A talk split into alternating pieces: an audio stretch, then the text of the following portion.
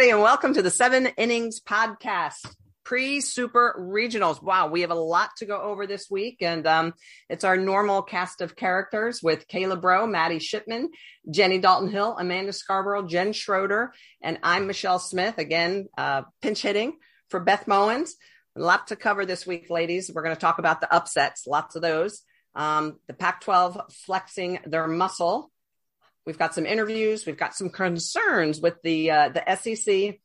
We're going to talk a little bit about uh, Joe Evans, Player of the Year picks, and on and on. Of course, we're going to shag some stats. So, right off the top, let's go ahead and um, talk about what we all saw this weekend in regionals, and that's the upsets. Um, a lot of interesting stuff going on. We had five seeds that were upset, some at home.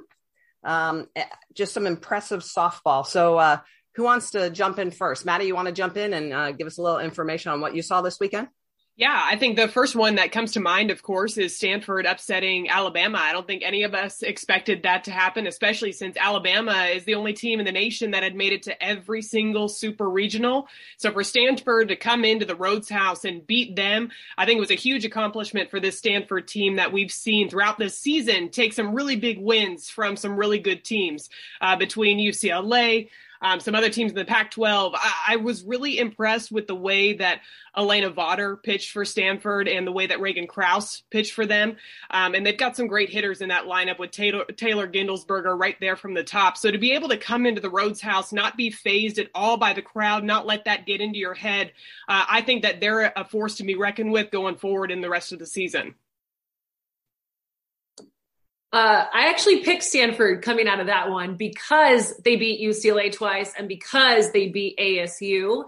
Uh, the fact that Arizona had, or that Alabama had never been to, had never not been to a super regional was something that kind of i mean it's an amazing statistic like no other program can say that they have been to every single super regional but the one that by far surprised me the most is Florida State not winning. The number two seed has never been upset in round one. Mississippi State played incredibly. Kayla, I know that you were there. They never quit. But even until the seventh inning and one out, I still thought Florida State was going to come out of it because we had watched them do it time and time again all year. Kayla, what did you see? Uh, you're right, Jen. Uh, you looked at this Florida State team, and what you saw was team a team that knew how to win in the big moment on the biggest stage against the most quality competition between beating UCLA, Oklahoma State, Alabama, Flo- Florida. I mean, they just every single time there was a big game, they just stepped up, and it was so interesting to see them kind of crack a little bit. We're not used to seeing that, right? And I think there's a couple factors that I, I thought about a little bit um, USF was in that region, and Georgina Corrick, up for National Player of the Year, gets back spasms. And she beat Mississippi State in game one of that region. She gets back spasms, not able to pitch. So Mississippi State goes on to beat USF, and USF never matches up against Florida State, which I think everybody was expecting to see. I thought we were looking to see Georgina Corrick versus Florida State. So, because of that, all of a sudden, Mississippi State kind of like sneaks in there in the regional final and they go in and upset Florida State. And I have to give so much credit to Aspen Wesley and Annie Willis because the two of them pitched lights out against one of the best offenses in the country. I mean, Aspen Wesley gave up two hits and shut out Florida State to get the game one victory on that champs championship Sunday. Um, and then after that, you know, she starts game two, which I was kind of surprised about. She starts game two, she gives up a couple runs, and I'm like, okay, Florida State's got this under control. Like, this is what they do. Kaley Mudge and Sydney Sherrill, like, all of a sudden explode in the first inning. And I'm thinking, all right, this is what the Seminoles do. Here they go. But then Annie Willis comes in and shuts them down. Her changeup was unreal. Again, give credit to every single player on the Mississippi State team because it was a whole team effort. And, uh, it's the first time that their program's going to go to supers. So I think you just got to tip your cap to them playing phenomenally over the weekend. I think you also, I, one of the other regionals that I was surprised by was Tennessee losing at home. I did not expect Oregon State to come in the way that they did. But when you have a player like Mariah Mazon to be able to come in and shut down Tennessee's offense, we know they have a new pit, a new hitting coach this year, but and they've been able to hit the long ball. They've been able to come through with situational hitting. They've been able to come in with run production in tight situations.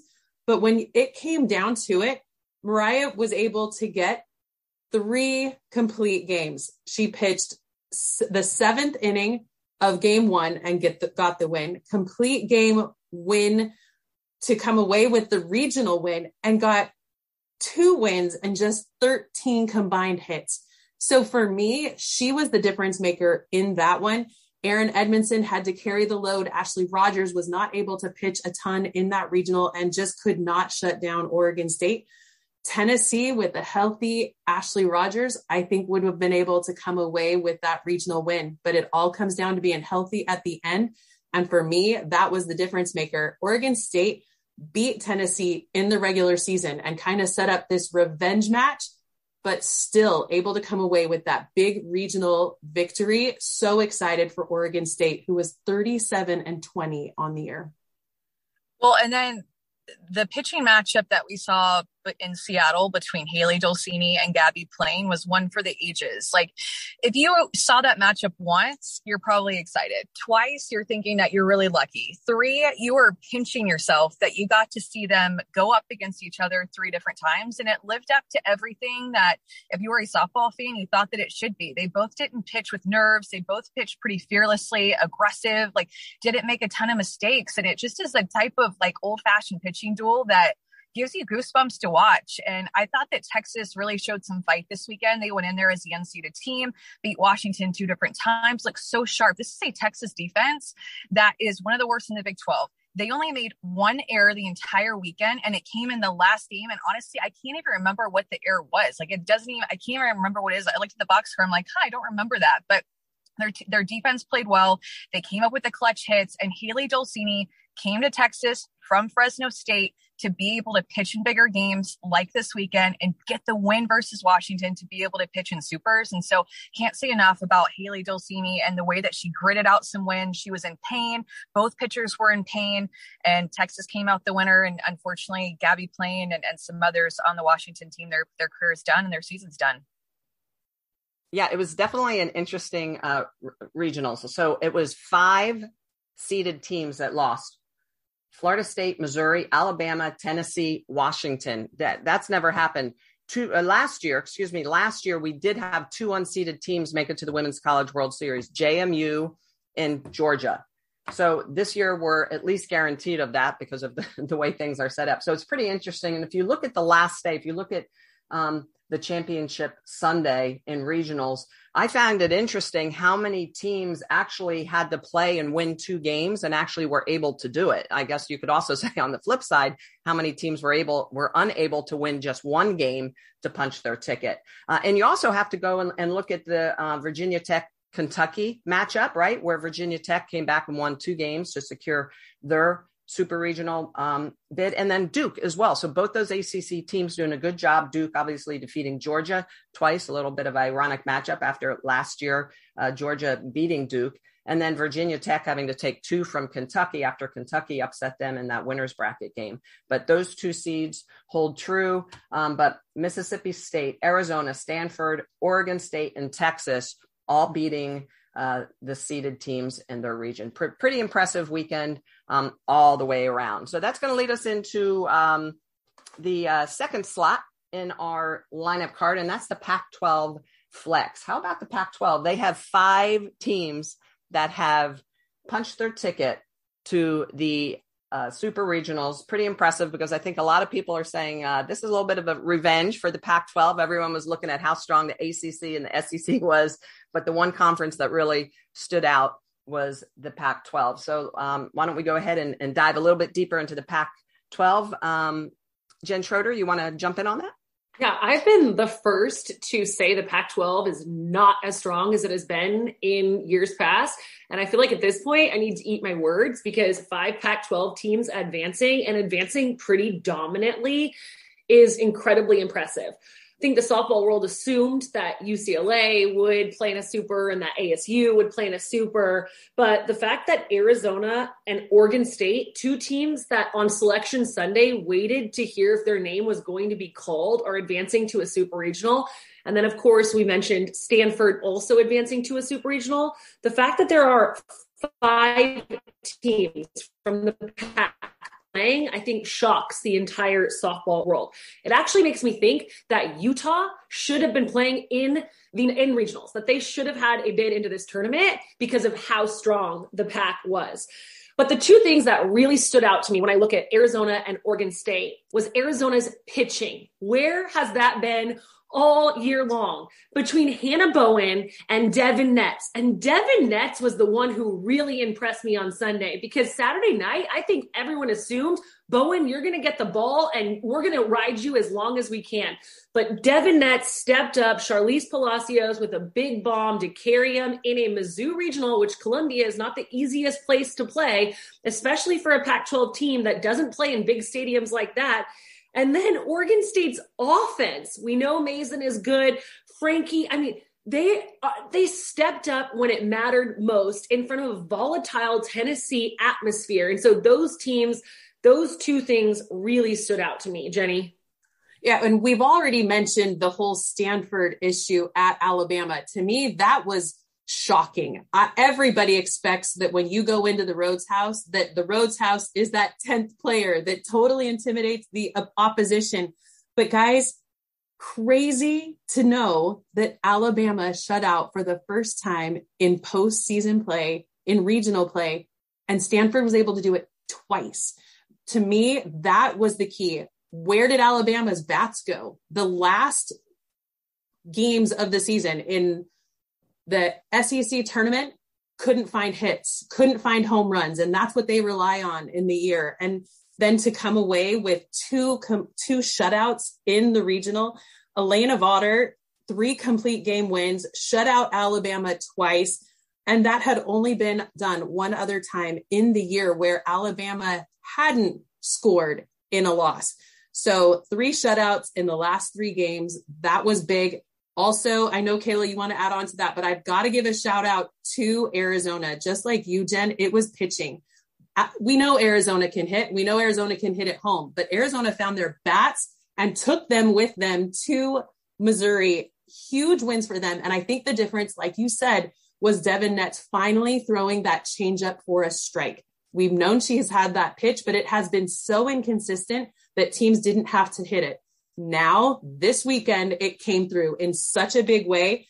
They had an eight game losing streak in the middle of the season.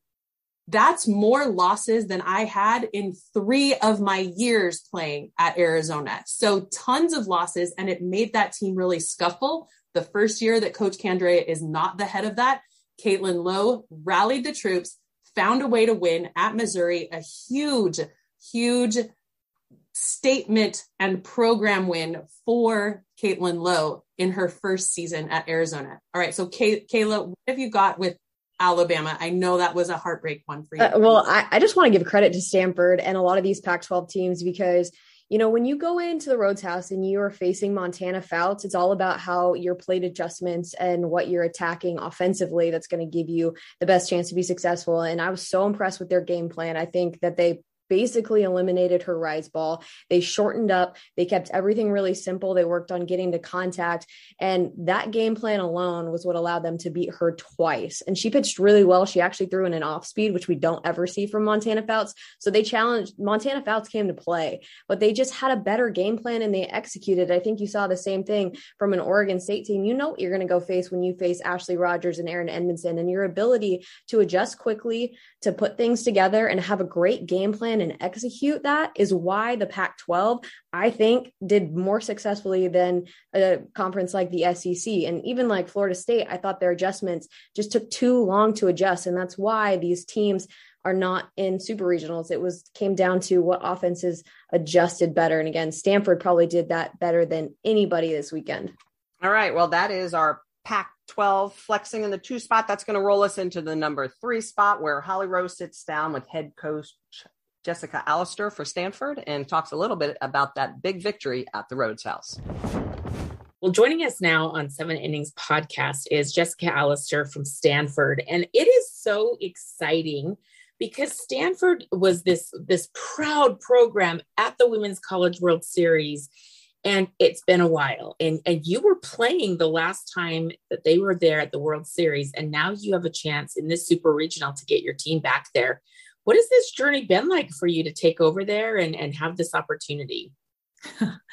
um, it's surreal. It's uh, it's been it's been amazing, and I think um, some of those emotions have set in a little bit. I wouldn't say um, I wouldn't say all of them have. I think right now, um, just really focused on trying to figure out, you know, how to how to beat Oregon State. Um, so I've, you know, tried to stay away from thinking too much about um, too much about kind of the big picture and stay really laser focused on, you know, the task in front of us. Um, but it's been a special season, and um, I just have a group of tremendous young women on the team, and they are a joy to be around every day. You, you guys are hosting postseason softball for the first time since 2011. I mean, it's just crazy that it's been that long. Haven't had a super regional there since 2007. And I just want to ask you, how excited your, are your kids? Like, what are, do they understand the importance of what they've been able to accomplish to bring postseason softball back to your campus? You know, I think they do. I think, um, you know, Stanford is, you know, we're, we're the best athletic department in the country. Um, and that's awesome. It can also be a, a, really humbling place. You know, you look to your left and look to your right, and there's national champions and Olympians walking everywhere, which, you know, is inspiring and is why you're here. Um, but it also, it, it can be a bit humbling at times. So I think, um, you know, they're just a group of women who bought into the idea that there's no reason that Stanford softball shouldn't be competing at the same level of all of our other sports. Um, and, you know, they've dug in and worked hard and been tenacious and been gritty and been stubborn in their pursuit of trying to make that happen. So, um, for us to take this step and to win the regional and then through a twist of, um, you know, competition, get to host the super is, um, it's been awesome. So I have 7,000 questions. I'm trying to narrow this down because I have so many questions. I don't get to talk to you that often. But the one thing I was intrigued by so now you're hosting Oregon State, and this is a team that beat you two out of three times this season. It's super surreal that you're in the supers and you're also excited, but now it's like, oh, this is a team we know very well and they know us very well. Where do you start preparing for them and what has to be different than when you met them in the regular season? Yeah, I think uh, we play a game that is different all the time. You know, I think that's the beauty of softball and baseball. And I think when you, you know, look across um, all the regionals and, you know, some of the upsets and just, you know, the different games and whatnot, you know, to win any game, you, you need a, a, little bit of luck. Like you need the ball to bounce your way a little bit. You need the ball to find holes. You need, you know, to get a couple calls and whatnot on the strike zone. Like there's just, there's a lot of moving pieces there. So, you know, I think that's why Major League Baseball plays 162 games. Like there's some averages that have to happen. So, um, when we faced uh, Oregon State in um, Corvallis, I think you know all the pitchers were phenomenal. You know, I don't think either team offensively, um, you know, probably had their best weekend, and I think that that maybe looks a little bit different this time around. I know we're a completely different offensive team right now than we were at that point in time, um, which I am excited about, and I hope our team draws confidence from. Um, and I'm sure that they're a completely different team than they were when we faced them. So uh, that series was our opening Pac-12 weekend um, feels like a hundred years ago, and um, you know doesn't doesn't feel like it has that much bearing on what we're about to do now. Yeah, I was going to ask you because you know, I'm looking back at your results the course of the Pac-12 season, and you, you know, take two out of three from Arizona State, Pac-12 champs. You take two out of three from UCLA, and some of the top teams you you win against. But it seems like this team is getting better lately. Um, what's better right now about your team? Yeah, well, I think uh, you know to talk to the the first part of your um, question there, it's just our conference this year was just awesome, and it was awesome because uh, you know I, I told our team before we even started like all teams are the same, you know, and you go into any weekend, it doesn't matter who you're playing or who's playing whom, like there's a good chance that anybody can win and nobody knows what's going to happen. And um, there was, you know, this word gets thrown around too often, but there was more parity in our conference this year than at any point when I've played or coached in this conference. And I've been in this conference for a really long time in different capacities. Um, but I think some of the teams that felt a little bit untouchable in the past um, didn't feel untouchable. And some of the teams that had struggled a little bit in the recent past were much, much, much improved. And we just, I think we were all the same. Um, you know, we all have our different strengths and weaknesses, but on any given day, anybody could show up. So I think, I think that was awesome, and it made for a really exciting season. Um, and I think it also allowed us to like improve throughout the season, but that's also sometimes hard. Um, so knowing that literally every time you show up, you might win, you might lose, you know, that's, it sounds simple, but it's actually, you know, pretty mentally taxing.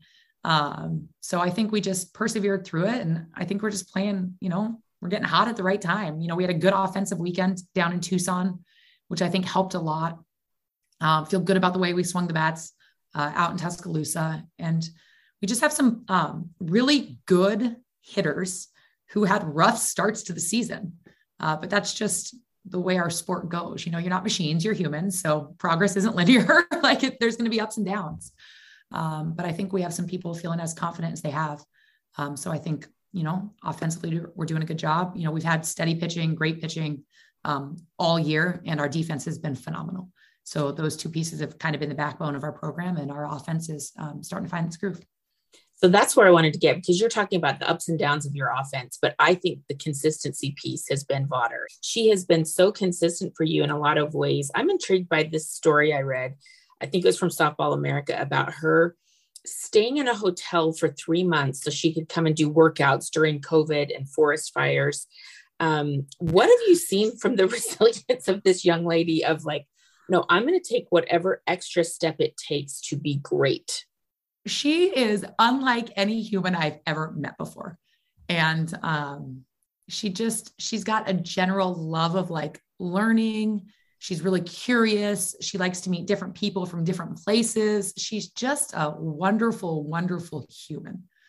Um, so, and like is very, has this very calm demeanor, which is great. So she's a fiery competitor. And when you see her on the field, like she, you know, she is competitive.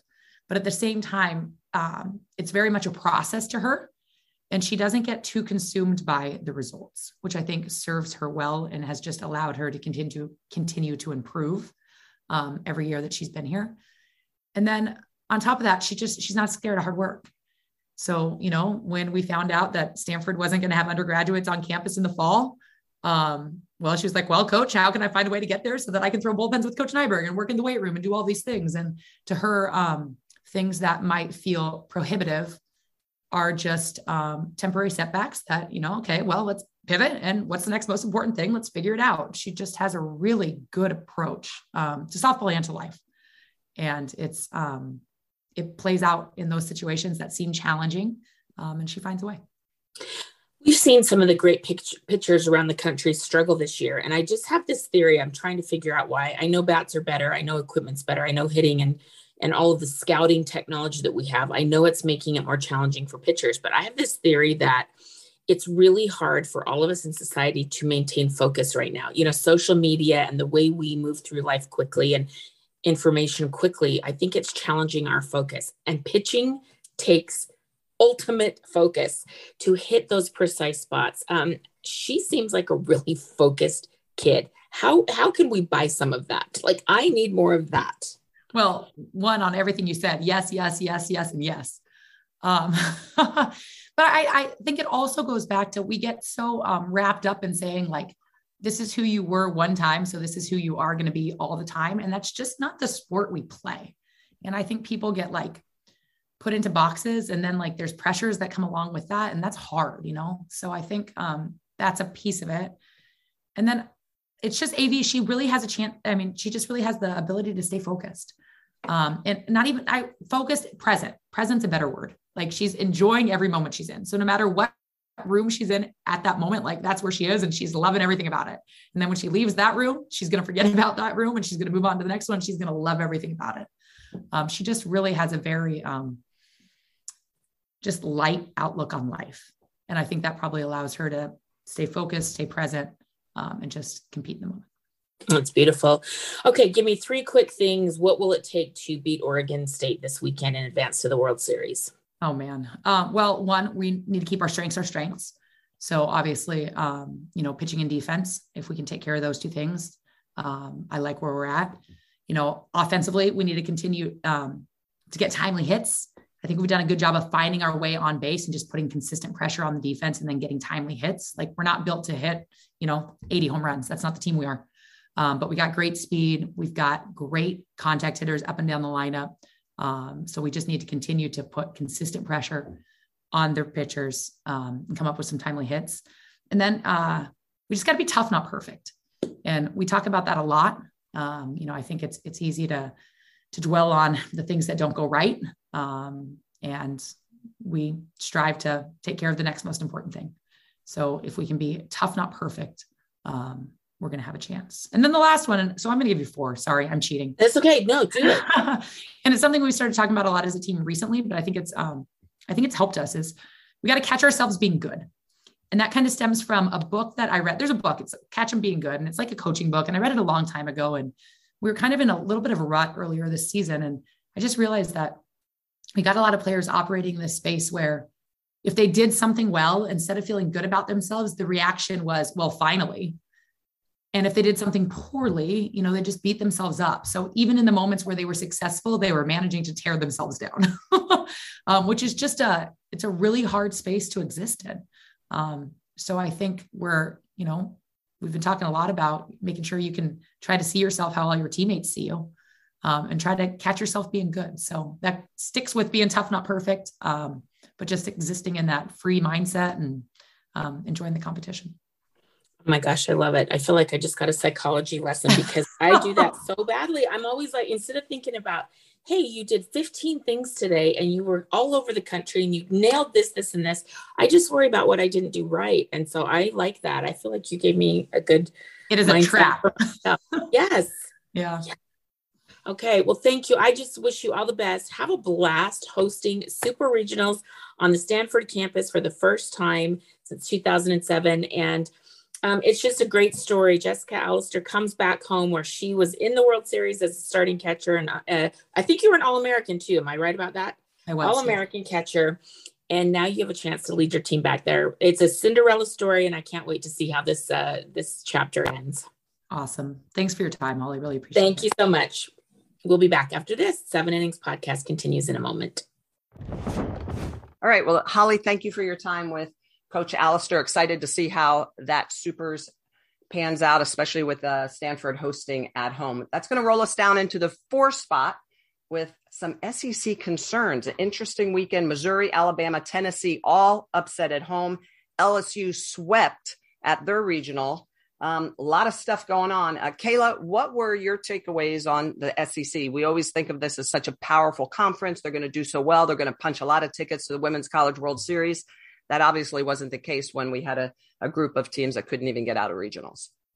Yeah, it's been really interesting to watch the SEC all year long. And, you know, we constantly talk about, you know, the grind of the SEC. We hear from all of these coaches. It's like playing a regional or super regional every single weekend. And, you know, you wonder how good is the SEC or how even is the SEC? And I think what we found out this year was the SEC was very evenly matched. I think all of the teams were kind of packed in together in the middle. And um, one team stood out as the most consistent, the most solid week in and week out, and that's Arkansas. And they obviously looked the best during regionals and that's why they're cruising on to supers and they're going to be able to host.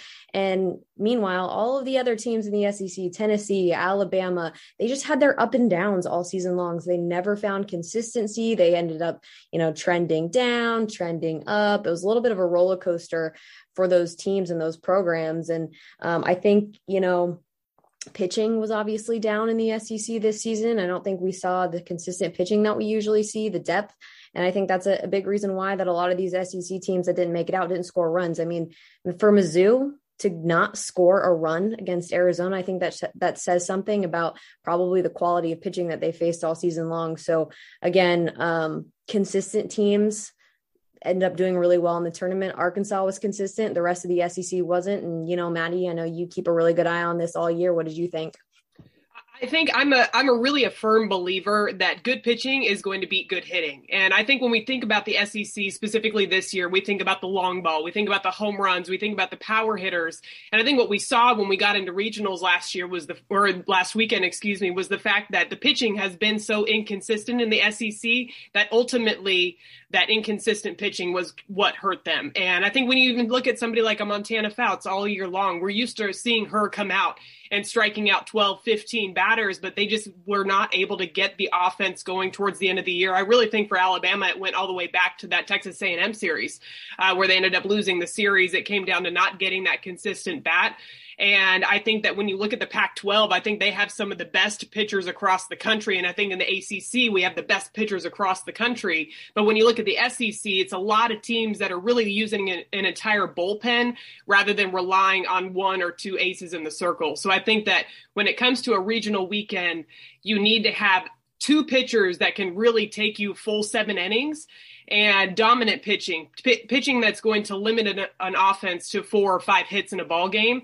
And I think that when you look at the SEC as a whole, there's just not as many of those dominant pitchers across the board. And so that's where the Pac 12 having to face pitchers like Devyn Netz, Hannah Bowen, uh, Alana Vawter, Megan Faraimo, Gabbie Plain all season long. I think that's where they had the advantage coming up against some of these SEC teams that maybe didn't have as strong of pitching top to bottom.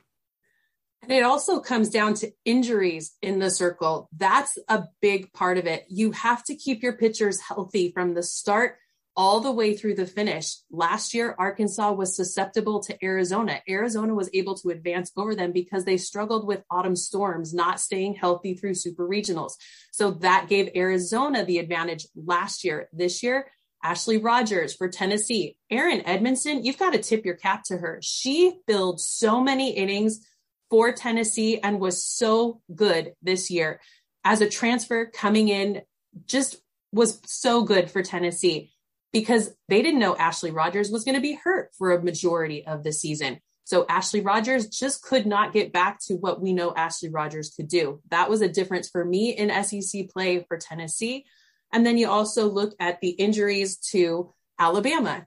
Kilfoyle has not thrown since April 23rd that's a difference in the regional. So a landing foot injury to Kilfoyle, a back and forearm and arm issues for um, Ashley Rogers. It's those injuries for me. Yes, you train hard, but we are relying on these pitchers to do so much, and we need to do a, a better job as a softball community to get pitchers better rules. We're seeing illegal pitches because they're using so much legs but we have to do a better job of not just giving the benefit to the hitter. We've got to start finding ways to help a pitching staff be more successful throughout the year so we're not seeing these kinds of injuries at the end of a season. Think something else really quick to mention, Jenny, on the injuries from a pitcher. I know from an offensive perspective, when your ace or your aces aren't healthy or aren't able to go, that has a really profound impact on your offense. And Alabama is a perfect example of this. Montana, yes, she's Montana, but she works because she's got Lexi Kilfoyle to help offset what she's good at. And so Lexi Kilfoyle gets hurt right around that Texas A&M series, and that's when the offense took like a total downturn. Like they averaged two runs a game after Texas A&M. I mean, that's so tough for a team that was like really rolling offensively. Your second pitcher gets hurt, it changes the dynamic, it change, changes your mentality as a hitting, as an offense, and so all of a sudden you just struggle. And so pitching has a huge impact on the offense as well.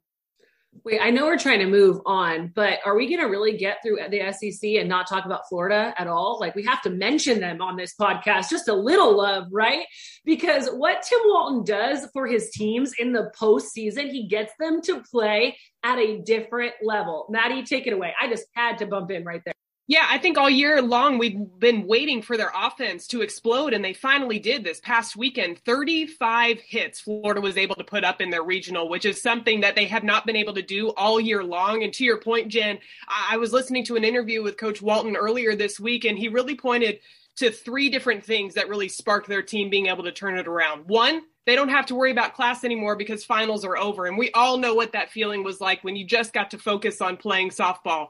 Two, getting Hannah Adams back in the lineup. She is a leader for them defensively, offensively, you name it. She is their go-to person out on the field. And the third thing that I that really stuck out to me when you look back at their LSU series, Cheyenne Lindsey struck out four times before coming up again with the game on the line, and she hit the game winning home run. And he said that was the moment that it really turned turned it around for the team to go, hey, you can fail first at bat, second at bat, third at bat. It does not matter. Put it behind you because you're going to come up when the team needs you the most. And he said that was the moment that their offense really had a turning point. So for them to be able to put up as many hits as they did this past weekend, I think was huge for them moving into a super regional against a Virginia Tech team that has fantastic pitching uh, between Keely Rochard and Emma Lemley. Awesome. All right. So I know there's a lot of concerns about the SEC, but um, we've still got some teams that have punched their ticket to super regionals. We'll be discussing that here in a bit. But Amanda, we're going to throw to you first. You've got Oklahoma State Clemson this weekend. What are you looking forward to? Well, I'm still trying to find a good restaurant in Stillwater. I don't know if it exists there, Michelle. So if you can give me some suggestions, that would be great. Um, uh, Eskimo I, Joe's. Eskimo Joe's. It's got you know cheese fries. Sorry, that's it. That's as good as it gets. I'll just go there every meal and eat cheese fries. It sounds really healthy. Um, and then work out for like three hours after it. But um, I, yeah, I'm excited to see Oklahoma State, Clemson. Um, evenly matched teams. I think. I think Clemson is coming on strong at the end of the year, and Oklahoma State is coming on stronger at the end of the year, still rebounding from the the injury of Miranda Elish. You know, they lost what five in a row at the end of the season after her injury. And then now they've been on a bit of a win streak. So I think that Oklahoma State is figuring it out without having her in the circle and her being able to have a different role in the team as just a hitter. And also the way that Morgan Day has stepped up for that team is really something special. I mean, they had one of the best pitching staffs in the country with Elish, Day, and Kelly Maxwell, of course. Um, and so more innings are, are getting put on Day, and she's really risen to the challenge. So I love that pitching staff. I think that Kelly Maxwell is one of the best pitchers in the country that doesn't get talked about as much as some others. And then for Clemson, I mean, a third year program that made it to super regionals will be playing their first super regional against a team that has so much history. And Michelle, you know that so much history in college softball. So I love the comparison of the history between both teams. And for Clemson, we know Valerie Cagle, but Millie Thompson for them, another left-handed pitcher. And I know you love that too, Michelle, but another left-handed pitcher who is throwing awesome. She has a nasty changeup, is throwing with a lot of confidence and presence. Like I love her in the circle. Um, another player to watch in the super regional is Mackenzie Clark, the center fielder for Clemson. She is one of the best athletes in the country. The way that she plays defense, she covers so much ground. AJ Andrews inspired her. She wanted to play defense just like her. And she also swings it super well too. She steps up in the big game. We saw her hit multiple home runs against Florida State. So I think she'll be a key player. And I think that this is going to be a pretty evenly matched super. And I like, I just can't wait to get there and start on Thursday yeah, I'm looking forward to seeing um, that obviously as well. Be, be keeping one eye on that and one eye on my game, um, as most alumni will do. Um, let's go ahead and uh, shoot over to some of these other uh, sides of the bracket. How Jenny Dalton Hill, what are you looking most forward to in your Oklahoma UCF matchup? Well, you've got the seasoned veteran of Oklahoma, who we know is the David of the Goliath matchup, and Jocelyn Alo, the player of the year finalist, hitting 500 on the season, 27 home runs. We know she's the home run queen, but this team is hitting 133 home runs and their team ERA at 0.81.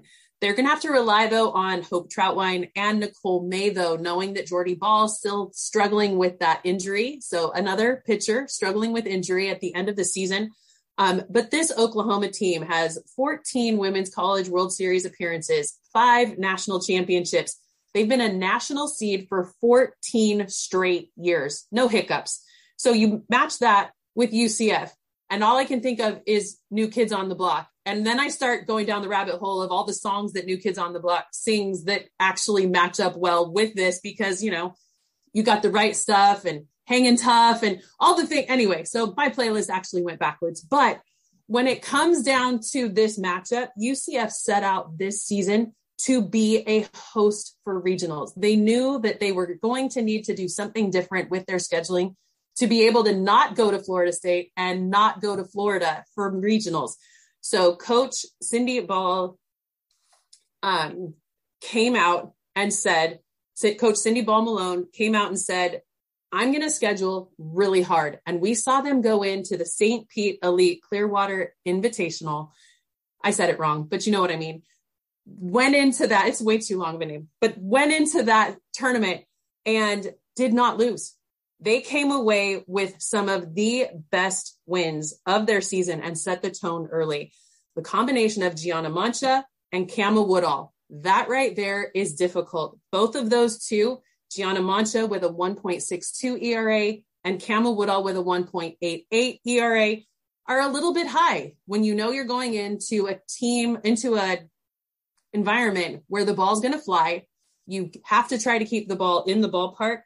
But the thing that surprised me when I dug into these numbers is the team batting averages for both of these teams are equal. UCF is hitting 300 and Oklahoma is hitting 309. The difference between the two is the home run. Oklahoma hitting 133. UCF has, you know, a third of those at 41. So the difference is the home run, but Oklahoma had eight long balls in regionals. I'm expecting to see more of those home runs as they play at home. But UCF has put together a resume this season where they believe. And I'm pretty sure that they're going to walk in there with their heads high, knowing that they do have a really tough opponent. But Coach Cindy Ball has prepared them to be able to walk in there and give a really good fight to Oklahoma. Yeah, I think everyone's looking forward to that uh, to see how UCF matches up with Oklahoma, how the ball flies out of the yard. I was actually impressed with UCF's crowd. I mean, that was a pretty big environment, and hopefully they're going to be able to to go into uh, Norman and um, and uh, thrive in that environment as well. All right, let's go ahead and uh, move down on the bracket to Northwestern, going to uh, Tempe to ASU. Kayla, you're covering that. Wow, I was just there. First off, it was warm. Secondly, it was warm. Uh, thirdly, it was really warm, uh, and the ball really flies in Tempe. What, what are you looking forward to? okay, well, I'm glad you mentioned that, Michelle, because I looked at you know the temperatures, and to put it in perspective for everybody out there listening, it was like 59 is the high in Illinois today, in Evanston, Illinois, and it's a hundred plus every single day in Tempe. So Northwestern, get hydrated because it's going to be a different type of atmosphere this weekend. Um, I'm really looking forward to this one. I think you know since the St. Pete Clearwater Elite Invitational earlier this year. Uh, Northwestern has just solidified themselves as one of the best teams in the country. And I think they have the experience and those upperclassmen that have really paved the way for them. And they've made a big splash winning the Big Ten this year. Um, they rely on Danielle Williams in the circle, who's a crafty lefty that, again, has been, you know, in these situations. I remember I called her super regional in Norman. They went to Oklahoma when she was a freshman and she went toe to toe with the Sooners at that point in her career. So, you know, you just think about all of those moments and she's really built for this one right here to go into Tempe to play against a really, really tough Arizona State offense and prove why this team full of seniors deserves to go to the Women's College World Series. So I, am really looking forward to that. And then on the other side of things, you got the Pac 12 champs Arizona State, I think they're a team that has so many talented hitters, but I really like the youth on their team. And two players stick out to me, and that's going to be um, obviously Sydney Sanders, one of the best freshmen in the country. She's hitting well above 400, two or 21 home runs on the year. She can freaking smash. And then Mac Morgan in the circle, also a freshman, has been uh, a leader for them. She's led Arizona State in innings. She had a complete game victory this weekend in their regional. And I just think they're going to be on a roll and ready to go. And you know, the one thing I like about Arizona State is I think they take things personally, and LSU kind of came in they thought they were going to, you know, come in and play Arizona State tough. Well, she didn't even get there, and Arizona came ready to play. They beat San Diego State twice. So I think it's going to be a fantastic weekend. A lot of good softball, a lot of things to look forward to on this one. And you're right, Michelle, the ball leaves the park in Tempe. And uh, fun fact Northwestern hit seven home runs in their regional. So they're going to be ready to go. Awesome. Yeah, looking forward to it. That is definitely uh, one of the home run supers to keep your eye on. So that's going to roll us down to UCLA and Duke. And Jen Schroeder, we'll let you uh, go ahead and jump in on um, your thoughts on this super regional. Yeah, really quick. One little interesting stat about Tempe, Kayla, that stuck out to me is Arizona has Arizona State has hit 98 home runs, so right about 100. Danielle Williams has only given up 14 home runs in over 200 innings of work. So that matchup, I'm gonna have my eye on you. Let me all, let me write that down. I'm gonna yeah, write that all down. weekend long because I'm like, this is an interesting matchup. Uh, moving to LA, uh, everyone's big on the pack right now, and you really think, all right, UCLA, the highest seed in the conference, they're probably gonna move on. But the thing about Duke is they don't care what your jersey says They are not afraid of anybody. And that's a really scary place to be if you're UCLA, especially if you think that you're going to walk away uh, you know, walk yourself into the World Series really easily. Duke is coached by Marissa Young, who is from Southern California. She has roots here. She competed against UCLA back in her Michigan days. She's got a, a little extra animosity about the Bruins. You walk into LA, if you guys have all been to Easton Stadium, they've got the Hall of Champions. You look at the banners, you see 12 national championship banners across the outfield there is a sense of awe. You know, this is softball history. If you're Duke, you do not care. None of those kids are from California. They didn't grow up watching the Pac-12. They grew up they grew up in the Midwest on the East Coast and they don't care that you're UCLA. They are led by Peyton St. George, who is an absolute competitor. But the name and person I want you all to pay attention to is Christina Foreman, because what she is doing at the plate right now is incredible. They call it Tina time. And I, I feel like I'm going to say that in studio like 10 times this weekend because I think it has such a nice ring to it. Tina time. Uh, UCLA struggled with the bats in the past. They have been silenced. They have truly, we're not getting it done until regionals. And so the matchup of their offense versus Peyton St. George is something that I think the country assumes UCLA is walking out of this. I think it's going to take three games if the Bruins want to go to the World Series.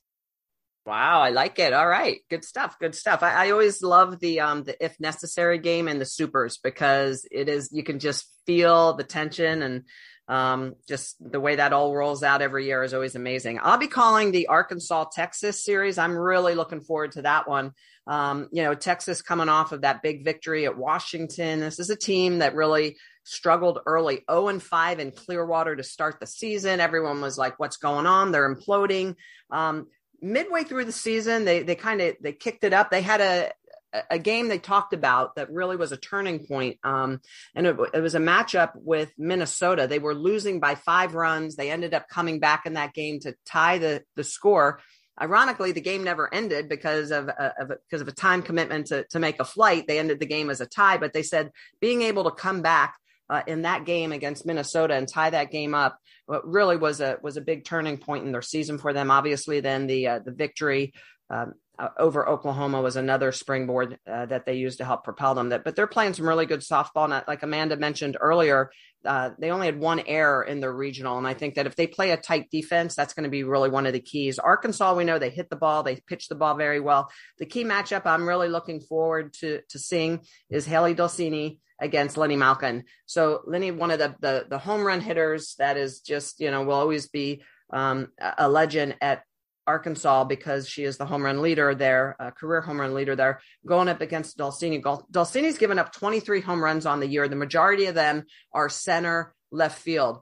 Um, Linnie is more of a pull hitter. Most of her home runs and her power are to center left. So I'm really interested to see how that plays off the adjustments that those big, powerful right handed hitters for Arkansas make on that screwball that Dolcini likes to try to get underneath the hands of those power hitters. I did think it was interesting the super pitch uh, or the su- secret weapon that Dolcini pulled out in supers uh, excuse me, in regionals was her changeup that she basically figured out in the bullpen last week. It's pretty impressive that you can just pull a new pitch out of your back pocket um, a week before regionals. But that was a very effective pitch. It helped her out a lot against Washington. I know she'll be throwing that a lot against Arkansas. So really looking forward to uh, to that Fayetteville Super Regional. Um, and Maddie, I know you talked a little bit about Virginia Tech, Florida. Maybe give us a little more insight on what you're looking for on this regional. Excuse, excuse me, this Super.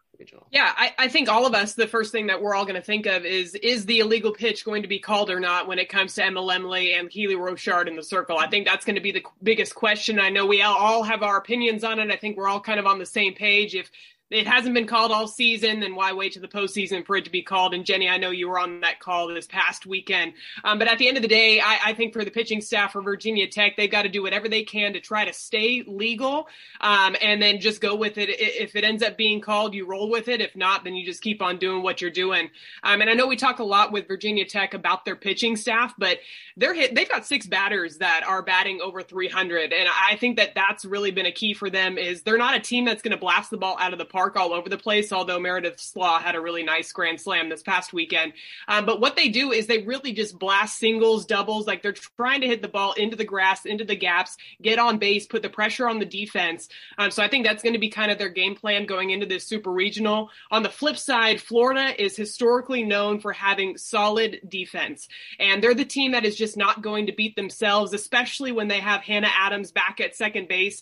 I swear she is all over the field. I mean, you hit it, they, they work the shifts so well that the ball almost looks like it's being fed straight into Hannah Adams' hands. So I think it's going to be a good battle between two teams that aren't really going to hurt themselves, um, that have solid pitching in the circle, and then whose bats are going to show up. Is it going to be the bats that we've seen from Florida this past weekend, or are they going to have a, a little bit of a tougher time going up against Keely Rochard and Emma Lemley? So to me, though, the biggest thing that stands out are those illegal pitches. Are we going to see those being called, or are we not? Yeah, absolutely. That'll uh, definitely be interesting to, to to keep an eye on. Uh, I'm I'm curious to see uh, how many stolen bases Florida potentially has in that super regional with all that speed they have uh, at the top of the lineup. Um, all right, let's go ahead and um, roll on down to uh, Oregon State and Stanford. Um, that is going to be an interesting. We know at least uh, obviously a Pac-12 team is punching their ticket to to Oklahoma City. Um, Jen Schroeder, what are you looking forward to when it comes to um, Stanford hosting a super regional that they haven't hosted in a long I don't know if they ever have even. So they have. Jess Mendoza remind me that they have because I assumed they hadn't and she said, uh-uh, no, we have. I'm like, oh, okay, Jess. Uh, I think that one thing that's really cool about the Pac-12 is every coach is a female. And there are multiple coaches who are coaching their alma mater, and Jessica Allister is one of them. She's going up against the only four time Olympian that this sport has in Laura Berg. So it's just really cool, historic matchup. But Maddie mentioned something about Stanford's preparation against Alabama. I think Jessica Allister prepares her teams in a way that other coaches don't. Her coaching mind is is brilliant. I'm so excited for the Alana Vawter versus Mariah Mazon matchup. I think it's going to be extraordinary, but I really think Stanford comes out of this, and I think they're going to be at the World Series.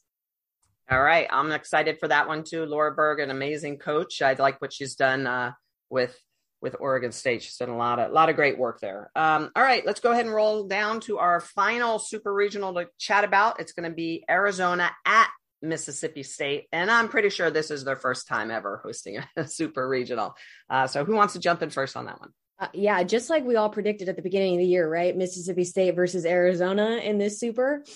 Um, yes, it is the first time ever that Mississippi State is hosting. So, Stark Vegas, get ready. I'm pretty sure they've already sold out their stadium. So, kudos to that fan base um, for showing out for their team on their first trip.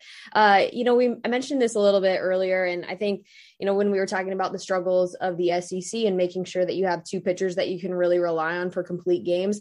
I think Annie Willis and Aspen Wesley showed that they could go throw those complete games. And I thought they did a beautiful job mixing different pitches against Florida State, really sprinkling in the off speed. And that's going to be the key to success when they're going to go up against an Arizona team that can hit the ball out of the park. So I think it starts in the circle for them. And then you can't not talk about Mia Davidson. Uh, she's the SEC home run queen. She had a huge home run against Florida State in their first game on Sunday. And, you know, Mia Davidson, obviously known for the home run ball, but man, when she hit that thing, it, it felt like the momentum just turned all to Mississippi State. When she gets a hit, it gives their team a confidence. And all of a sudden, like they got energy. They felt like, oh man, we can hang with the Seminoles. And then all of a sudden, you give that team more hope and they start getting better and better. And then they end up with two wins. Um, a couple other players that I look forward to seeing um, in that for Mississippi State is Briley St. Clair in the leadoff spot. I think she's a really good center fielder. She also made a huge impact um, in their elimination games, getting on base and making things happen with the stolen bases. And then Koli Malaulu, um, who plays in the outfield as well. She hits behind Mia Davidson or a couple batters behind Mia Davidson, but she's somebody that needs to step up and did big time in this in the regional and a huge reason why they're going to be playing in a super for the first time ever. And um, I think they've got a tough challenge because Arizona has been there, done that before. Uh, and Jen, I think Jenny, you know something about that. Yeah, they may have been there before, but Arizona hit a point in their season that I don't know that they have ever been in in the history of Arizona softball. They hit a point where they were last in the standings in Pac 12 play. I can't remember the last time. And remember when you think about it, there's they finished the year second to last. So this is a team that I think got in by the skin of their teeth and maybe by some team laurels that were before them because honestly, I don't know that Arizona earned their way into this postseason with the kind of year they put together. Um, they don't have any hitters hitting over 400. They have four hitters hitter, hitting over 350 with Jasmine Perez Chica, Allie Skaggs, Izzy Pacho, and Carlie Scupin. Other than that, everybody else below 350. And the thing that maybe catches my eye is they don't have a ton of stolen bases this year. So Mia Davidson is going to be able to control the run game. So they're not going to be able to steal a lot of bases. The are they going to be able to hit it out of the park? Yeah, they have 92 home runs as a team, but remember they're playing in Mississippi, not in Tucson, and so very humid, and the ball doesn't fly as well when it's hot and humid. Um, when it comes to their pitching staff, I think that's the ticket for them for them to be able to figure it out last weekend at regionals to have a changeup that's working against a hot hitting Mississippi State team. Those changeup pitches are difference makers. And if Hannah Bowen and Devyn Netz are going to be able to combine and be successful against Mississippi State, I think they can out hit Mississippi State. However, it's going to come down to the circle for me with Arizona. If they lose that momentum that they gained in regionals, Mississippi State will be able to find themselves at the Women's College World Series. So Jenny, did I hear this right? You're you're predicting the bull the Bulldogs to OKC over your Wildcats? It I think it all comes down to the circle, which it has all year long for the Cats. But yeah, I'm predicting some dogs might chase some cats if they can't get it done in the circle. That was hard to say. Thanks, Jen. I love the way challenged, challenged. Uh, and I happen to agree. I do think it all comes down to the circle. Um, all right. Um, that rounds up our uh, our super regional, our eight of them. Excited to see who uh, who punches their ticket to Oklahoma City. It's always an interesting time of the year. Um, surprises. We had a lot of those in regionals. We'll see if we have them here in the supers as well. And now heading into the number six spot, we're going to talk about legendary coach Jo Evans from Texas A&M. We have Tori Vidales with us, and of course Amanda Scarborough. Um, Amanda, why don't you go ahead and uh, give us your takeaways about your time at Texas A&M and uh, training under Coach Jo Evans? Yeah. So after 26 years, A&M decided they weren't going to renew Coach Evans's contract at Texas A&M, and it was a pretty emotional day, I think, yesterday. Just um, hearing the news and getting word of it. I think reading her quote about how A&M has impacted her life. I didn't. I don't know why. I just didn't expect to to read such a impactful quote that on the day that they announced that from her and that's really kind of what got me the most emotional yesterday is just reading that that she's been there for 26 years and her experience there and being the leader of the program and um, how how like her time there has just impacted her personally. Like I just, as her player, I just didn't. I don't think of it that way as much as I think about how much she has impacted us. So that's why I think it made me pretty emotional about it because her time at A and M. So it seems has impacted her as much as it has impacted us in the way that she coached us. So playing for her, she is literally the best coach I have ever played for. The things that she has taught me how to compete, how to believe in myself, how to feel like anything that I put my mind to, I can achieve, even if it's really hard and it doesn't seem like you can do it. You can fight through adversity and get through anything. I mean, I can't speak enough about the profound impact that she made on my life and I know so many of my teammates' life and um, just made it the best four years of of my life getting to play for her. And so she's been there for so long. I feel like she's a staple um, at A&M, not just the A&M softball program, a staple at the university and has uh, impacted so many people's lives, like not just the softball program, but A&M as a university, softball coaches in total all over the country. Um, so it was, it was just such a, a, a a sad day, but also like seeing the impact that she's made on so many people was a, a little bit bittersweet, at, at, least for me, Tori. Um, how was yesterday for you? And what are your thoughts on coach? Uh, yeah, it was a little bit emotional, actually, a lot of bit emotional. I was like, I reached out to her, and I, as I was typing the message, I was, you know, trying to hold back tears, thinking about everything that she's done for me. And like you mentioned the university i i remember having a conversation with her. I think we were at maybe practice or a, an away trip but i said coach have you ever thought about getting your aggie ring and she said you know what i actually have thought about it i wonder if they would let me go back to school and get one i said coach you should be an honorary like aggie ring holder just because of how long you've been here and what you've brought to the program and the university. And she was like, Yeah, you know, I need to check in on that. So if there was one thing I could do, it would be to be able to give her an Aggie ring to truly solidify the maroon and white that runs through her blood. But yeah, for me, I totally agree with everything you said. She's given so much to the program and really taught me more about life than softball. And there's so many moments that I look back and things that I implement into my life now that I didn't realize that I learned from her indirectly, just watching how she led the program and watching how she communicated with not only us, but also her coworkers and people around her. So it's just been really special. I feel really honored to have the opportunity to have played for her and to really continue a relationship outside of the game with her. She, I know that I can always call her, text her if I need anything, any type of advice or really just to hang out, just to talk, to check in. Well, I wanted to add one more thing is that I feel like Tori, and I don't know if you feel this way, but like calling games, I feel like she comes out in me. Like when the way that I see the game, the way that I view the game, think about it, feel about it, like she comes out in me. And so it's almost like not, and God, it's like that's what it makes me emotional because she's still present, but the impact that she made on my life, like I'm tearing up right now because I feel like she's always with me and like always will be. So kind of a cool thing, like to think about of like just teaching me the game and how to how to view it respect your opponent feel like you can beat anybody like that's why i love calling games because she taught me so much more about the game yeah. And I think not only that, but for me, she was a big part of me even getting into broadcasting my junior year when I was working at 12th Man Productions.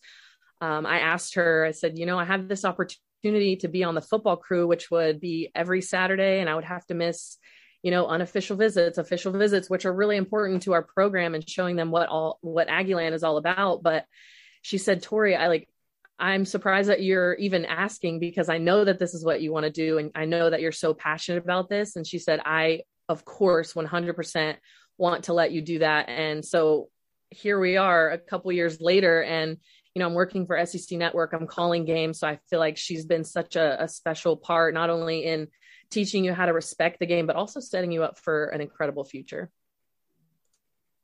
Well, I love the perspective that you both give, um, having played for Jo Evans. I think that um, we all have coaches that we just fall in love with because they make an impact on our life. And um, the one thing that sticks out to me when I heard the news is that I, I, feel like some of our institutions need to step up. why is it at times when male coaches will retire, decide they don't want to go on, they become advisors or they get another position with the university? She's given 26 years of her life to Texas A&M. I would hope at some point, I don't know all the details, but I would hope at some point maybe they they step up and ask her to be, you know, help and stay involved with fundraising or an advisor to the softball team. Just something, something to say, hey, it's been 26 years you've dedicated your life to us and, and we still want you to be a part of this institution, even if it's not as a head coach on the field. So I'm just throwing my two cents out there because I think it is important. We do that for male coaches all the time. I think it's important to do that uh, for female coaches as well, um, if both parties can come to those agreements. Um, so from the player's perspective, I love um, that you guys are, are able to ha- add. We had Jen Schroeder sit down with Amy Hogue to talk a little bit about how uh, Coach Evans has not just impacted players within our game, but also other coaches within our game. If I could be Jo Evans, I would. She always said, "Don't be me, try to be you." But she she did it the same way I would have wanted to do it. So thankfully, it wasn't hard for me to just kind of copy her. She's a family person. She's someone that cares a lot about growing young young women and winning games too. But it's kind of in that order. Um, she's super competitive like I am, so when you get on the field, there's no one else that wants to win more than the two of us, hates losing, both of us, but the investment in the girls, the investment in their growth, and making them feel empowered to go on and do whatever they want is the number one goal. and uh, winning takes a back seat to all of that for her and myself. One thing I want to add too, after talking to Amy and just, you know, obviously being around Amanda so much, Amanda got married this past January and Coach Evans had camp. Their biggest camp of the year was that weekend. And I remember sitting talking to her at Amanda's wedding, and she was looking at all of Amanda and her bridesmaids.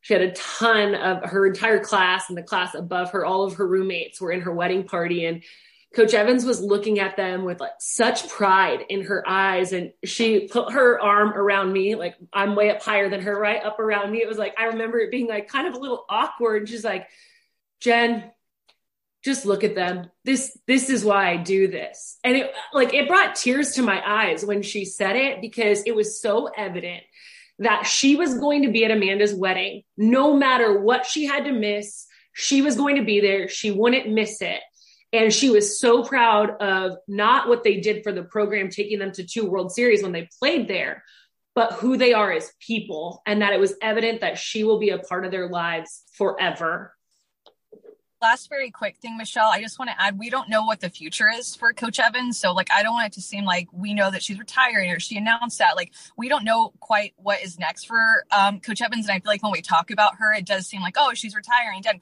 we don't know what's next. But the fact that she was there at, at 26 years at A&M. I mean, she's essentially, you know, like retirement feeling from A&M, but you know, we don't we don't know what's next for her. So we'll see. Awesome. I, I hope that's the case because she's deserving of it. She's uh, one of the most amazing people within our game and has dedicated so much of her life that I hope our, our game now takes care of her. I like she's taking care of our game. All right, and that's going to take us into the seventh spot, our player of the year pick. So, ladies, I figured what we could do is um, maybe we could just each uh, give our thoughts on who we would pick individually as a player of the year. Obviously, we know that the, the top three for USA softball player of the year um, are out. There's Jocelyn Alo, um, Georgina Corrick, and the third one from Washington is Baylee Klingler. Baylee Klingler. Yes, exactly. Um, so I think that the way that you even just rolled those out probably sums up what we feel. Uh, what's going to happen here with the Player of the Year award is uh, Georgina Corrick, what she's been able to do for South Florida, and Baylee Klingler. I mean, just the fact alone that she was player of the year in the Pac 12 as the barely third best team in the conference says a lot about what they've been able to do. But personally, I feel like Jocelyn Alo is going to run away with this thing by a landslide. Maddie, I see you nodding your head. So, what do you have to say about this? Yeah, I completely agree. Uh, I think that my first vote goes to Jocelyn Alo, but I can't say enough good things about the the season that Baylee Klingler had, um, doing what she did for Washington in the Pac-12, and of course Georgina Corrick and her record number of uh, strikeout or excuse me shutouts, strikeouts, all the above. Um, but can I hot take here? Can we finally do a Player of the Year and a Pitcher of the Year? I feel like we need Absolutely two separate categories for those. Um, I, I'm going to interject real quick. I was actually thinking we could each just pick our own player, no matter. Uh, it doesn't have to be one of the top three that are up for that. So if you have someone else you randomly want to pull out there for whatever reason, feel free to throw that. But I agree with you, Madison. I think that we should have a player of the year and a pitcher of the year. So so go ahead. Yeah, no, no, no. I, I, that was basically my thought. I, I, think that Georgina Corrick, and again, her stats stand for themselves. And um, but you know, when it comes to Player of the Year, I thought that people like, of course, Jocelyn. I thought uh, Baylee Klingler and somebody else I wanted to go ahead and give some credit to uh, was Danielle Gibson for what she did for Arkansas this season. I think she had a phenomenal season. And I'll get off my soapbox now and pass it off to somebody else. But here's my vote for having a Pitcher of the Year and a Player of the Year. Maddie, right? I mean, honestly, every single year i feel like there's a pitcher up and everybody just goes yep give it to her. And especially if they hit right? Then it's just a no-brainer. They just hand it to them. I'm going to maybe have a different perspective on this one. Jocelyn alo i love her and i am so excited to see her in person this weekend for supers. But i will say she's a dp this year. She's not playing defense which i think is a little bit of a knock to her being able to go back to back with player of the year. I, I am not taking anything away from her. She is 100% amazing. And I cannot wait to watch her take the, take the batter's box. But I wish she had played the field this year to bolster those numbers defensively and give her another reason why we should make her player of the year because of that, I'm actually going to give, going to give my nod to Baylee Klingler. I love what she did in the Pac 12. And if you think about it, there's only been three times in the history of the Pac 12 that the Triple Crown has been won. I did it one year. Lauren, uh, Megan, oh, help me out, Jen. Langenfeld, Megan Langenfeld won it one year. And now Baylee Klingler, the third t- person to ever have it done. And each time it's been done, that player gets the player of the year nod. So while they may have, she may have been on the third best team in the Pac 12, I think what we're seeing is the Pac 12 was pretty dominant this year, even though they beat each other up all season long. And what Baylee Klingler was able to put together as a whole, defensively, offensively, I think that gives her my nod to be able to have a chance to win the player of the year. Kayla? Yeah, I think uh, this year it's going to go best player on the best team. That's obviously Alo, but um, somebody else on her team that I think you could have made an argument again for being player of the year was Grace Lyons because not only did she put up a 415 batting average with 19 home runs, I think she's the best shortstop in the country. And to play that position and be better than everybody else in that position, I think says a lot about you and a reason that she should be up for player of the year, in my opinion. What do you think, Jen? Kayla, I could not agree more. She's impressed me so much. And Jenny, you make great points, but just to combat you a little bit, it's really unfortunate that Jocelyn Alo plays on such a good team because she would be playing defense if she was on a different team. And also the fact that Baylee Klingler was moved from shortstop to third base and hasn't really been a mainstay at one position, I think discredits your theory because obviously you played second base every single game. Megan Langenfeld was on defense, whether it was pitching or first base every single game. So I think if Baylee Klingler played like Grace Lyons did at shortstop, then she maybe, wins. But I think because she didn't, that's what gives Jocelyn Alo yeah, and I love that point, Jen. You're exactly right. That's the little notch in the in the cap that says maybe not, right? But and then if you look at gosh, there's probably five players on Oklahoma's team that deserve to have their name in the top three player of the year. Honestly, my favorite, Tiare Jennings. Granted, she's a second baseman, but I love that kid. I love watching her play defensive. She's been awesome. She's hitting 390, which you're like, oh, just 390, but she's she's been so good and home run wise, just a sophomore. She's actually the player that I love to watch and hitting 390 on Oklahoma's team is unfortunately low. How crazy is that? Yeah, all good discussions. Um, it is interesting. I think Baylee Klingler, it, you know, if if Washington makes it to the Women's College World Series, she probably has a better chance to um, to be in that conversation with Jocelyn Alo. I feel that Alo, with the home run record um, and the way she broke it, probably stamps that that ticket for her to be uh, Player of the Year.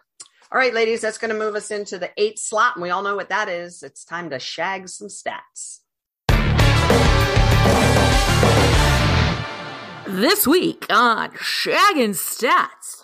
I'll kick us off. I want to give a little shout out to Sid Sanders. It's a name that Kayla mentioned earlier. There had been a four way tie for the single season home run record at ASU up until this past weekend. Sid Sanders blasts her 21st. Oh, and she's just a freshman. She might be one of the most complete hitters I've ever seen as a freshman. So my shag and stat goes to her home run record holder at ASU with 21, just a freshman. And she might not be done at 21. Kayla, what's your stat? Uh, thank you again. Jen is just giving me all the good stuff to prep for for my games this coming weekend. So thanks for doing my research, Jen, for me. Um, I'm gonna go back. Uh, I had Georgina Corrick this weekend, and uh, Georgina Corrick, 38 is my shag and stat. She broke or tied 38 records for USF and the American Conference. So she's the American all-time leader in wins, ERA, strikeouts, complete games, shutouts, perfect games, no hitters.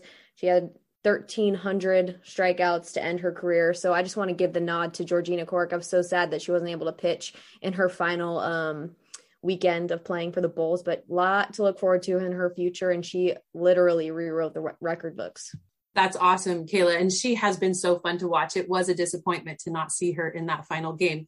I'm going to go back to the home run queen, and it's a different number for the home run queen that I don't know that anybody's brought up yet, but it's a record that stood for 26 years. So, RBI, career RBI, the number is 328. The reason I know it, it's because I hold it. and Jocelyn Alo is sitting at 306. And I see them going all the way through the championship series. And this is one that I did, I had looked at prior, but we, I went out to dinner with my husband last night and he's like, Are you nervous? I'm like, What about what? He's like, Alo's really close, Jenny. And I thought, you know what? Good for her. Now, at the same time, I'm sad, but I, I want to make sure she knows I will cheer it. I will applaud it. But 328 is the number that she's chasing. 26 years, Jenny. Yeah, I played when dinosaurs basically walked the earth. Uh, for my shag and stat, uh, I actually got to watch Wichita State this past weekend play in person, and I know we talk about their offensive numbers left and right. Uh, Sydney McKinney, their leadoff batter, ended up batting 522 on the season uh, in their last game that they played. She went four for four. So I wanted to give a shout out to her for that incredible season. And I can say without a doubt, none of my stats ever come came close to batting 500 on the year, let alone batting well over 500. Um, so f- to see her be able to do that throughout the season, specifically in the regional, she was so great to watch, so much fun to watch up there at the plate. So I wanted to make sure that we gave her a shout out on that 522 batting average. Yes, I'm going to say it again because it's absolutely incredible. Awesome. That's great stuff, Maddie. And uh, JDH, since you think that you played uh, when the d- dinosaurs were alive, I, I, that must make me like when the universe was uh, created, maybe, or something like that. hey, all good things started back then, Michelle. That's right. There you go. At the beginning. Um, all right. My shag and stat is going to be Danielle Gibson, 20 home runs and a 445 batting average. So not only is she leading the uh, Razorbacks um, with the batting average, she's got 20 uh, home runs, and uh, that's a team that can do it. They've got five hitters actually that have double digit home runs. So those are our shaggin stats. That's going to roll us into uh, number nine, which is the mailbag. And um, who's hosting the mailbag this week? Jen Schroeder, you got it? I pulled them up. So, first question is from Mike for everybody. What moments made you cry with happiness? What moments made you cry with sadness? Jenny, I see you nodding. Do you have a moment that maybe stands out to you? Yeah, you said cry. So, right, that's obviously me because I do that all the time. But so, Tears of Happy was actually the upsets that were sending the underdogs to the next round because so many times we cheered our favorite team and they just come up a day late or a dollar short. But there were so many upsets that I felt like there were teams that had found a way to believe in themselves when maybe the whole rest of the world was against them. And I loved seeing those moments of the underdog being successful. But I will say there were some tears. It was hard to watch some of those names that you re- you've you've watched for so many years having to put their cleats on home plate. That was really hard this last weekend, you know, and maybe the one that got to me the most was um, Kaylee Tao putting hers on home plate. That was difficult because I feel like she's been there for eight seasons. But then the other one that brought tears to my eyes was actually a tweet that I saw by Kim Wert and Missouri, a Missouri softball player, because she pointed out that there were so many negative comments made by the Twitterverse out there about their team, about their seniors, about their season. And we need to be better humans. We need to be better at supporting and taking care of our people and not cutting people down in moments that we have never walked in. So before you tweet, before you send that message, make sure you take a step back and realize what you're doing because you are part of the problem if you're thinking that a team doesn't care or a player didn't prepare hard enough. I will be the first person to tell you that nothing hurts worse than losing before getting to the Women's College World Series. Yeah, such a good point. So we're going to go to positive Twitter right now and another mailbag question. Uh, Maddie, this one's for you. Who are the unsung players that could make a difference for their team on their hunt to the Women's College World Series? Uh, there's a couple that come to mind, um, but when I think about the Arkansas Razorbacks team, I think they're one of the most complete teams in the nation right now. And the person that I go to is Hannah Gamble, and the success that she's had, the jump that she's had in her hitting numbers this year. I think because she's hit so well, pitchers are half to force to everybody else in that lineup. You're half to force to throw to a Danielle Gibson, to a Linnie Malkin. So to me, I think she's the one person that I think really holds that entire lineup together. Uh, somebody else too is Kiki Escobar in that leadoff position for Oregon State. Uh, when you look at the elimination day, she went four for seven against Tennessee, and that's st- like starting off the, the, game, setting the tone right from the beginning. And when you get to the postseason, you, are not sure how your fresh, freshmen are going to respond. They've got five freshmen in that starting lineup for Oregon State, so I think for her to be able to set the tone right from the beginning is going to be huge for them moving forward. I'm going to give you another name, Maddie, because you're going to that Virginia Tech Super Regional, and you need to watch out for Emma Ritter. She hits in the two spot behind Cameron Fagan. She leads the team in batting average. She robbed a home run in the regional final. She has the most stolen bases on the team. She's second, or she has the most doubles on the team, the most triples on the team, and the fewest strikeouts, just three strikeouts in 156 at bats. So she's one of those players that doesn't get a lot of attention but she is absolutely the heartbeat of that team in the two spot. I'm writing that down, Jenny. I've got to read this. This isn't just a podcast for everybody else. This is a prep session for all the analysts that are going to be covering Super Regional this weekend. All right, last question. And Kayla and Michelle, I'm going to kick this one to you. And if anyone else wants to answer, jump in. But which one of the unseeded teams is going to find itself the closest to the Women's College World Series final? Kayla, what do you think?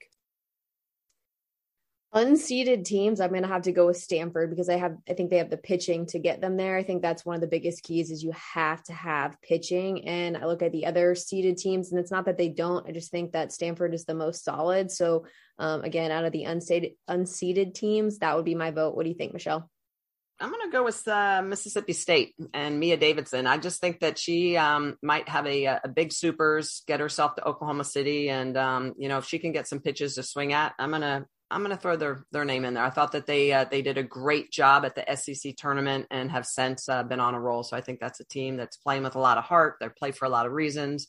Um, you know, that's just a, a program that has a, a lot of soul, and um, I'm looking forward to see how they do. So that that's my that's my answer.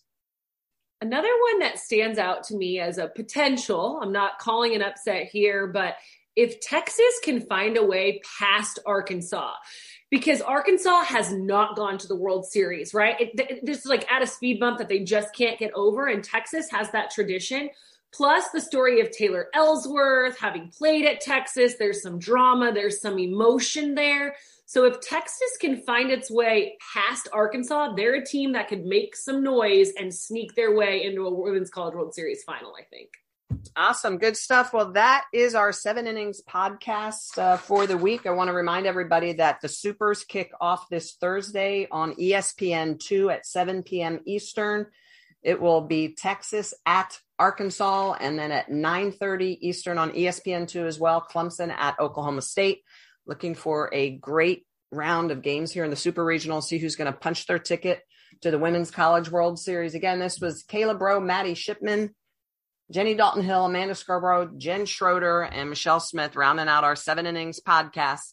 Look for us all week as we head to the Women's College World Series right around the corner.